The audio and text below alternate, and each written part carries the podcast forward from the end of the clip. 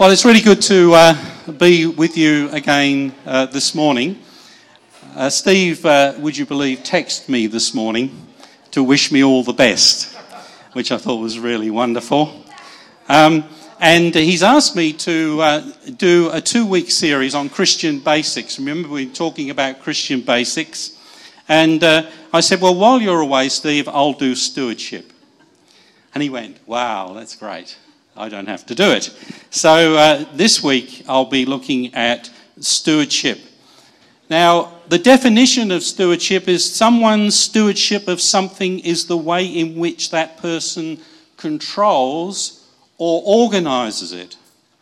Often, in monetary terms, it's not your money, you are just stewards of that money, looking after it.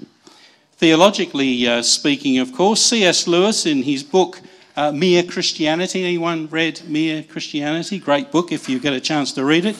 Uh, he said this Every faculty you have, your power of thinking or of moving your limbs from moment to moment, is given to you by God. If you devoted every moment of your whole life exclusively to His service, you could not give him anything that was not, in a sense, his own already. There were three uh, pastors who met and began to discuss how they decided how much money to give to God once the payday came around. And the first pastor said, Well, that's easy. I draw a circle and I take all my money and I throw it up in the air. And whatever lands outside the circle, that I give to God. And the second pastor said, This is my method. I take all of my money and I throw it up into the air. And whatever comes up heads, that's what I give to God. And the third pastor sort of snorted and said, Well, I'm sticking with my method. I take all of my money and I throw it up in the air, and whatever stays in the air, I give to God. Someone once said, What I spent is gone, what I kept is lost, but what I gave away will be mine forever. Now, the task of preaching a stewardship sermon is sometimes referred to as the Sermon on the Amount. It's often loathed by some pastors. They aren't comfortable discussing money with their partners in the comfort of their own living rooms, much less talking about it with the whole congregation in a worship service. These ministers feel that it is unnecessary to discuss such mundane matters in church. Well, just in case you're wondering, I'm not one of those pastors. I'm actually excited about today's sermon. If we pastors can't talk about what the church does for people and why they should support it, we should all find a different line of work. So, my sermon title today is Lighten Up Your Pockets. We've had this year, haven't we, of lightening up. Lighten up your pockets. You see, we have three gifts, just three gifts to offer one another and this church our time, our talent, and our treasures. Each of us possesses each of these in a different measure. For some, a few spare hours a week are as precious as gold. Some are blessed with unique talents that others lack talents for uh, music or for leadership or for empathy. And some here are blessed with financial security. None is more or less valuable than any other, and all three are equally needed to sustain our faith community. Now, fortunately, many of us have more than just one of these in some measure. We have some time and some talents and some treasure. The danger, I suppose, is, is that if the church puts such an emphasis on money, those who struggle financially feel underappreciated or sometimes ashamed.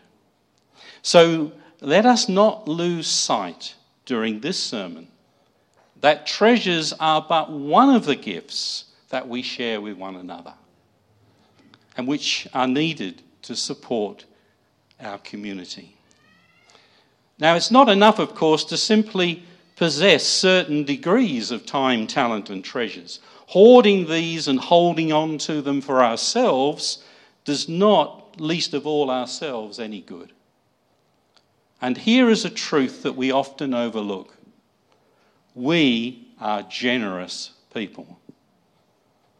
Now, let me say that again. We are generous people. I've witnessed countless acts of generosity among members of Bayview since Sally and I were welcomed here three years ago. And we have experienced your generosity personally. This generosity is revealed by the way that we take care for one another. When one of us is ill or grieving the loss of a loved one, it lives and breathes in the covenant we share, committing ourselves to the task of affirming and promoting the inherent worth and dignity of every person to bring our principles to life, to teach them to our children, to live in this covenantal relationship with each other, requires a tremendous generosity of spirit. We, you, are a generous people. Now, if I were to ask you what subject Jesus spoke about more than any other subject, I wonder what your answer would be. Well, it may surprise you to learn that Jesus spoke more about money than any other subject. 88 times in Matthew, 54 times in Mark, 92 times in Luke. 16 out of Jesus' 38 parables refer to the right and wrong use of material possessions. Jesus spoke about money more than he did about new birth, heaven, hell, the Trinity, or even his second coming. So we need to give this subject close attention. Martin Luther, the great uh, reformer, said there are three conversions necessary the conversion of the heart, the mind, and the purse. Of these three, it may well be that we moderns find the conversion of the purse the most difficult. It is time to make our renewed commitment to God by pledging our financial support towards the Lord's work here in Bayview and beyond. At the same time, we, we uh, renew our commitment to our faith in the Lord Jesus Christ. Today, we are challenged to renew our financial commitment in the light of God's Word. Now, in St. Paul's second letter to the Corinthians, the second half of chapter 9, part of which uh, Sally read this morning, Paul urges the Corinthian Christians to send their promised gift to the Christians in Jerusalem. The project, often known as the Great Collection, was a major focus of Paul's ministry for seven or eight years, probably from AD 48 to 56. The Corinthians were challenged by Paul to give sacrificially, with thanksgiving, with singleness of heart and sincerity. You see, in the church, there are no taxes, there are no dues, there are no membership fees. The ministry of the church is supported as each member gives. As St. Paul says in 2 Corinthians chapter 9, and I'm using the Passion version here, which I'm beginning to uh, get into. A stingy sower will reap a meagre harvest, but the one who sows from a generous spirit will reap an abundant harvest. Let giving flow from your heart, not from a sense of religious duty. Let it spring up freely from the joy of giving, all because God loves hilarious generosity. Saw that this morning, didn't we? Hilarious generosity. Yes, God is more than ready to overwhelm you with every form of grace so that you will have more than enough of everything, every moment and in every way. He will make you overflow with abundance in every good thing you do, just as the scriptures say about the one who trusts in him, because he has sown extravagantly and given to the poor. His kindness and generous deeds will never be forgotten. This generous God who supplies abundant seed for the farmer, which becomes bread for our meals, is even more extravagant towards you. First, he supplies every need plus more. Then he multiplies the seed as you sow it, so that the harvest of your generosity will grow. You will be abundantly enriched in every way as you give generously on every occasion. For when we take your gifts to those in need, it causes many to give thanks to God. The priestly ministry you are providing through your offering not only supplies what is lacking for God's people, it inspires an outpouring of praise and thanksgiving to God Himself. For as your extremely generous offering meets the approval of those in Jerusalem, it will cause them to give glory to God. All because of your loyal support and allegiance to the gospel of Christ as well as your generous hearted partnership with them toward those in need. Because of this extraordinary grace which God has lavished on you, they will affectionately remember you in their prayers. Praise God for his astonishing gift, which is far too great for words. You see, God's grace towards us reproduces his graciousness within us.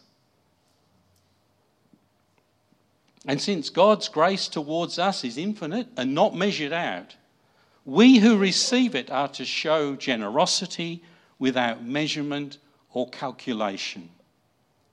We are not under compulsion. Therefore, ours is to be a ready, not a reluctant response.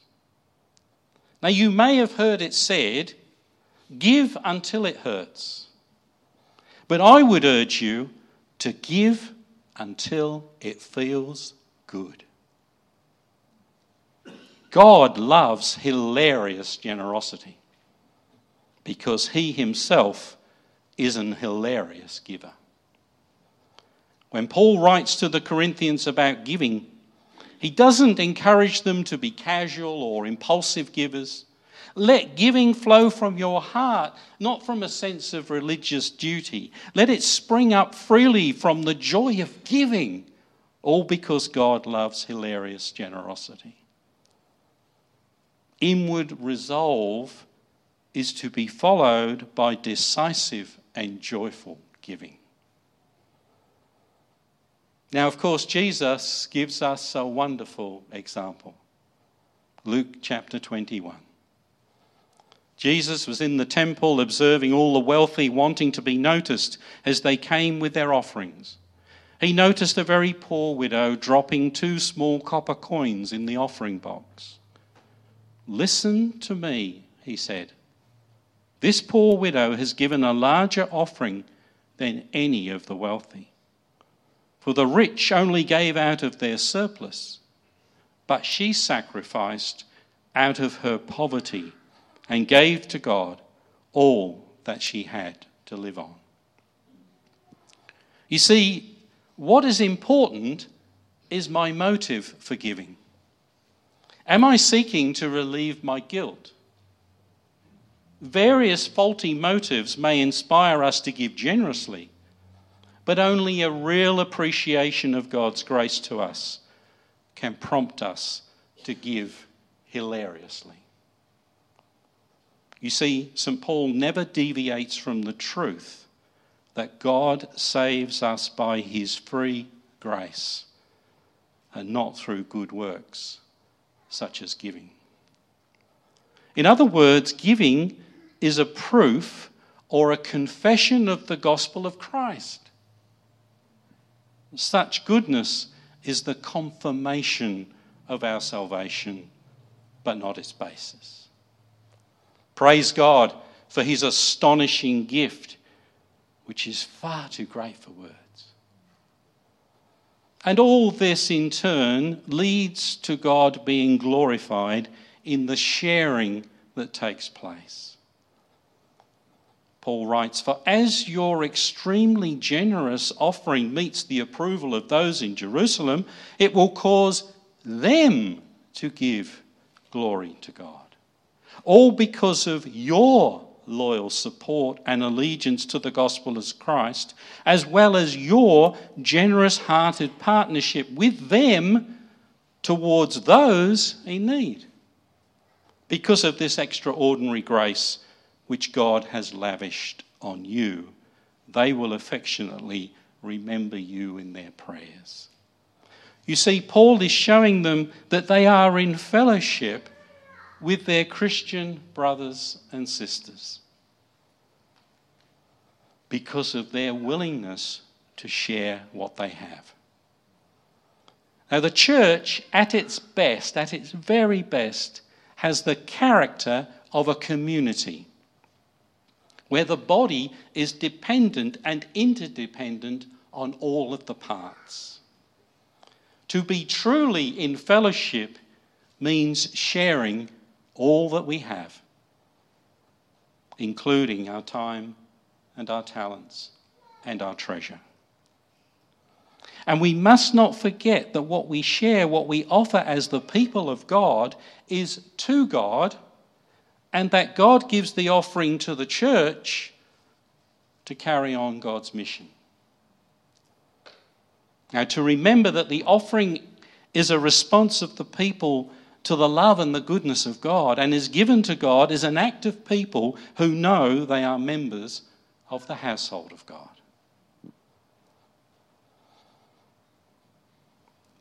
In my priestly ministry in the Anglican Church, I said this prayer every Sunday. Blessed are you, Lord God of all creation.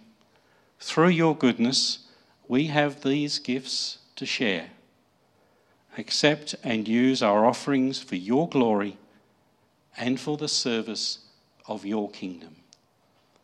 And the congregation would all say, Blessed be God forever. Now, when we come to make our commitment this year, will we remember that? What will our attitude be to sharing what we have? What will be our priority as members of this fellowship? How much should I give to show that I love God more than money? What should my attitude be? Our example should be Jesus and his great gift to us. Offered his entire living, not in the offering plate at the temple, but on a cross at Calvary. So, what is your commitment and loyalty to Jesus Christ? What is your commitment and loyalty to the church? Is it a case of, well, I'm only one person, I can't make a difference? It doesn't matter what I give. Or are there others who can give more than me? It doesn't matter what I give. The poet Edward Everett Hale put it like this I am only one, but still I am one. I cannot do everything, but still I can do something. And because I cannot do everything, I will not refuse to do the something I can do. What if every member of our church supported the church just as you do? What kind of church would you have? What if every single member served the church, attended the church, loved the church, shared the church, and gave to the church exactly as you do? What kind of church would we be? There was a long running uh, radio program in America called The Prairie Home Companion. I don't know if any of you might have heard it. It's about a mythical town called Lake Wobegon. And there are lots of stories told. And this is one of those. The sermon had been droning on far too long. And Clarence Bunsen had checked out early. He realizes it's almost time for the offering, so he quietly reaches for his wallet.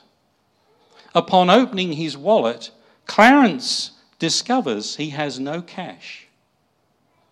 He takes out his pen and hides the checkbook in the middle of his Bible, next to the one of the Psalms.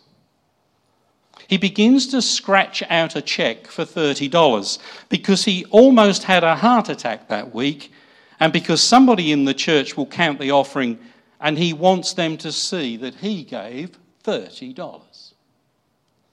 He tries not to be obvious, but a lady to his right sees him Clarence can tell she's thinking he's writing in the Bible, so he doesn't look at what he's doing. She gives him a funny stare and turns back to the sermon.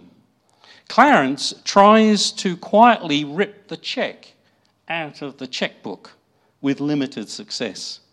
Still not looking at what he's doing, so the lady in the pew won't know he has written out a check to the church. The offering bowl comes by, and Clarence proudly puts in the check, only to realize a moment too late that he has just written a check for $300. He accidentally wrote 300 when he wasn't looking. What could he do? On the one hand, he couldn't go after church and find those counting the collection and say, There's been a mistake. I gave more than I really wanted to. On the other hand, he gave all he had in the checking account and a little more. Perhaps he and his family will have to eat baked beans and porridge for the rest of the month. Clarence thought, even though the contribution was going to a good place, what about him? One thing was for sure in that moment, Clarence felt fully alive for the first time all day. Commitment beyond calculation. That's what God in Christ is watching for. The Lord has been so generous in providing every gift we need. Every day He watches to see what we will do, what He has given us. And the nameless widow did not just give her money, she gave her heart to God, and the money went with it. Easier said than done, I hear you cry. I don't have much to give. I can't afford to be generous. I really don't have anything to offer. But the promise of the gospel is sure. The Lord can do a lot with a little when He has it all. We are so fortunate here at Bayview. We are a growing church of 300, which has been so blessed with an excellent ministry team. But we need more resources if we are to add to the team to provide sufficient ministry into the future. So today, I'm suggesting that we lighten up our pockets, review your giving especially if you give by direct debit. Now, it's a great way to give, but you can fall into the trap of set and forget. When was the last time you reviewed your direct debit giving? Sally and I have fallen into that trap, set and forget. We realized that we had set and forgotten. So recently we doubled our monthly giving just to catch up. How much should I give to show that I love God more than money?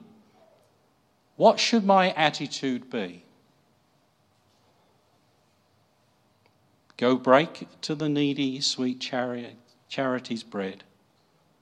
For giving is living, the angel said. And must I be giving again and again? My peevish and pitiless answer ran. Oh no, said the angel, piercing me through. Just give till the master stops giving to you. Praise God for his astonishing gift, which is far too great for words.